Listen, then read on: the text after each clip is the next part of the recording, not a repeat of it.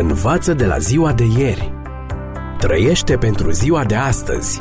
Speră pentru ziua de mâine. Ascultă emisiunea Timpul Speranței și vei căpăta speranță în ziua de mâine.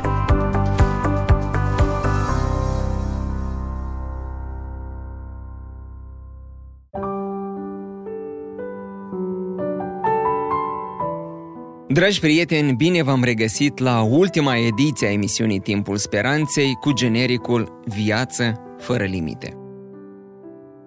Cu două zile înainte de sfârșitul primului război mondial, Pablo Picasso, la aproape patruzeci de ani, se bărbierea în baia hotelului Lutetia din Paris, când a sunat telefonul.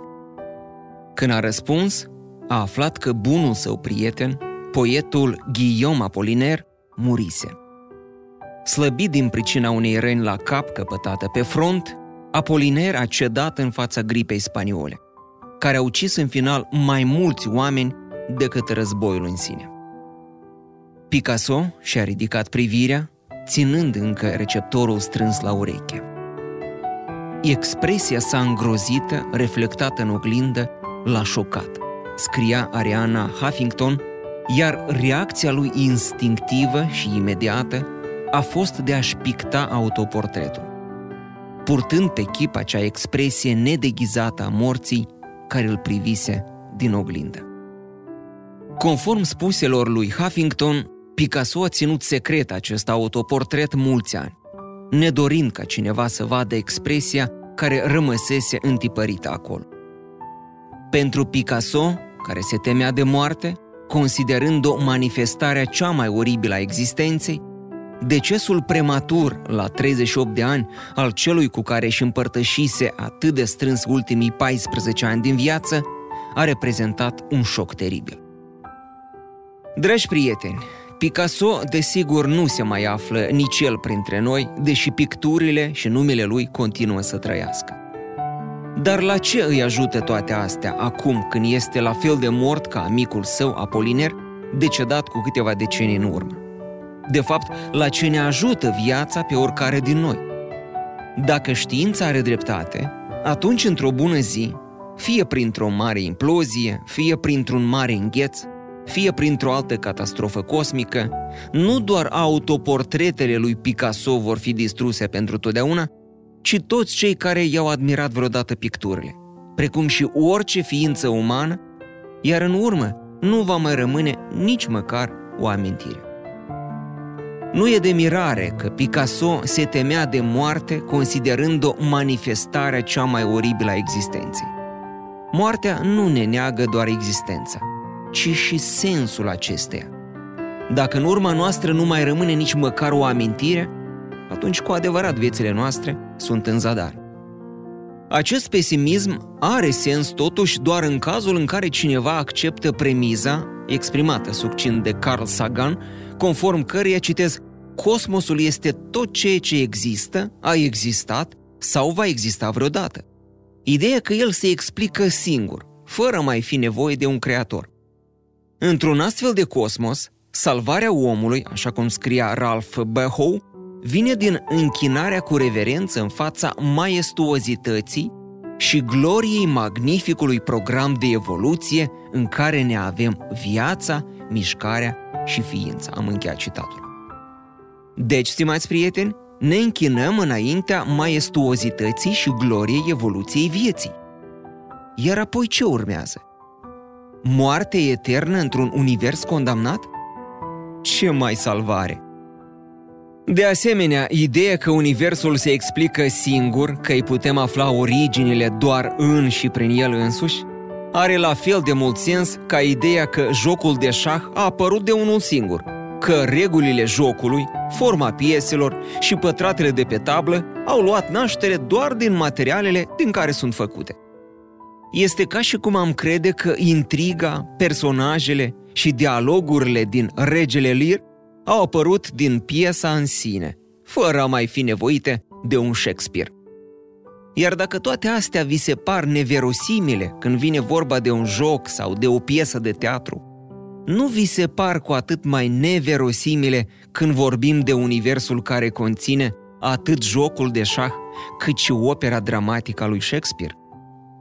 Nu este de mirare, dragi prieteni, că atât de mulți oameni consideră explicațiile științifice ale originii noastre nesatisfăcătoare din punct de vedere logic, spiritual și intelectual. În contrast, avem poziția conform căreia, departe de a fi rezultatul acelorași forțe nepăsătoare și lipsite de scop, care ne vor și distruge într-un final, ne aflăm aici deoarece un creator iubitor ne-a creat și ne-a promis viața veșnică într-o lume nouă, mai bună. Iată, spune Dumnezeu prin profetul Isaia, eu fac ceruri noi și un pământ nou, așa că nimeni nu-și va mai aduce aminte de lucrurile trecute și nimănui nu-i vor mai veni în minte. Isaia șaizeci și cinci șaptesprezece. Da, stimați prieteni, am fost creați cu un scop și am avansat ideea că în mod instinctiv majoritatea dintre noi simțim că nu existăm din întâmplare, ci că am fost creați cu un scop anume, că viețile noastre au un rost și o finalitate gândită dinainte. Cui nu este clar, scria poetul englez Winston Hugh Auden, că am fost creați cu un scop.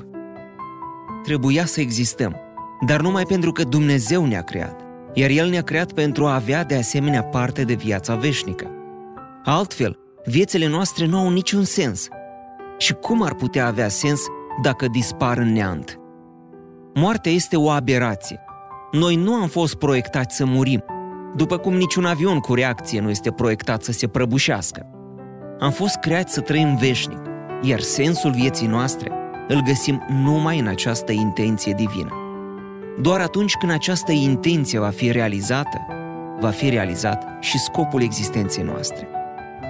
Și motivul pentru care Iisus a venit este tocmai acesta, să ne redea eternitatea pe care Dumnezeu a intenționat să o avem.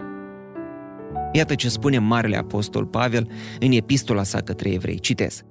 Astfel, dar, deoarece copiii sunt părtași sângelui și cărnii, tot așa și el însuși a fost deopotrivă părtaș la ele, pentru ca prin moarte să nimicească pe cel ce are puterea morții, adică pe diavolul, și să izbăvească pe toți aceia care, prin frica morții, erau supuși robiei toată viața lor. Am încheiat citatul. Epistola către evrei, capitolul doi, textele paisprezece și cincisprezece. Iar intenția divină își va găsi împlinirea deplină și finală la revenirea lui Iisus. Însuși Domnul, spune același mare apostol în epistola sa către tesaloniceni, cu un strigăt, cu glasul unui arhanghel și cu trâmbița lui Dumnezeu, se va pogorî din cer și întâi vor învia cei morți în Hristos. Prin urmare, dragi prieteni, dacă credeți toate aceste lucruri, dacă vă gândiți la ele, meditați în fiecare zi, dacă aveți multe întrebări, este foarte important să găsiți o comunitate de credincioși sau o sursă care să vă poată ajuta pe drumul credinței. Creștinismul este o religie comună. A fi urmașul lui Iisus înseamnă a face parte dintr-o comunitate de credincioși. Da, oamenii se răzvrătesc de multe ori împotriva religiei organizate, dar ce aș prefera? Una dezorganizată? Nu există un creștinism individual, după cum nu există nicio fizică individuală. În calitate de creștini, trebuie să aparținem unui corp de credincioși de la care să primim și cărora să le oferim sprijin, încurajare și părtășie. În final, dragi prieteni, oricine caută adevărul biblic, indiferent cât l-ar costa acest lucru, poate să-l găsească. Vestea bună este că nu e nevoie să fii Einstein pentru a-l găsi. Dumnezeu ne-a dat o promisiune. Mă veți căuta și mă veți găsi, dacă mă veți căuta cu toată inima. Ieremia douăzeci și nouă treisprezece. Și în timp ce căutați cu toată inima, nu uitați nici de principiul lui Clifford. Este întotdeauna greșit, oriunde și pentru oricine, să creadă ceva bazându-se pe dovezi insuficiente. Și acest principiu are dreptate. Este întotdeauna greșit să crezi ceva în lipsa unor dovezi suficiente. Dumnezeu ne oferă suficiente motive și suficiente dovezi pentru a crede în El și pentru a ne bucura de nădejdea vieții veșnice, făgăduite mai înainte de veșnicii de Dumnezeu, care nu poate să mintă. Învață de la ziua de ieri. Trăiește pentru ziua de astăzi. Speră pentru ziua de mâine. Ascultă emisiunea Timpul Speranței și vei căpăta speranță în ziua de mâine.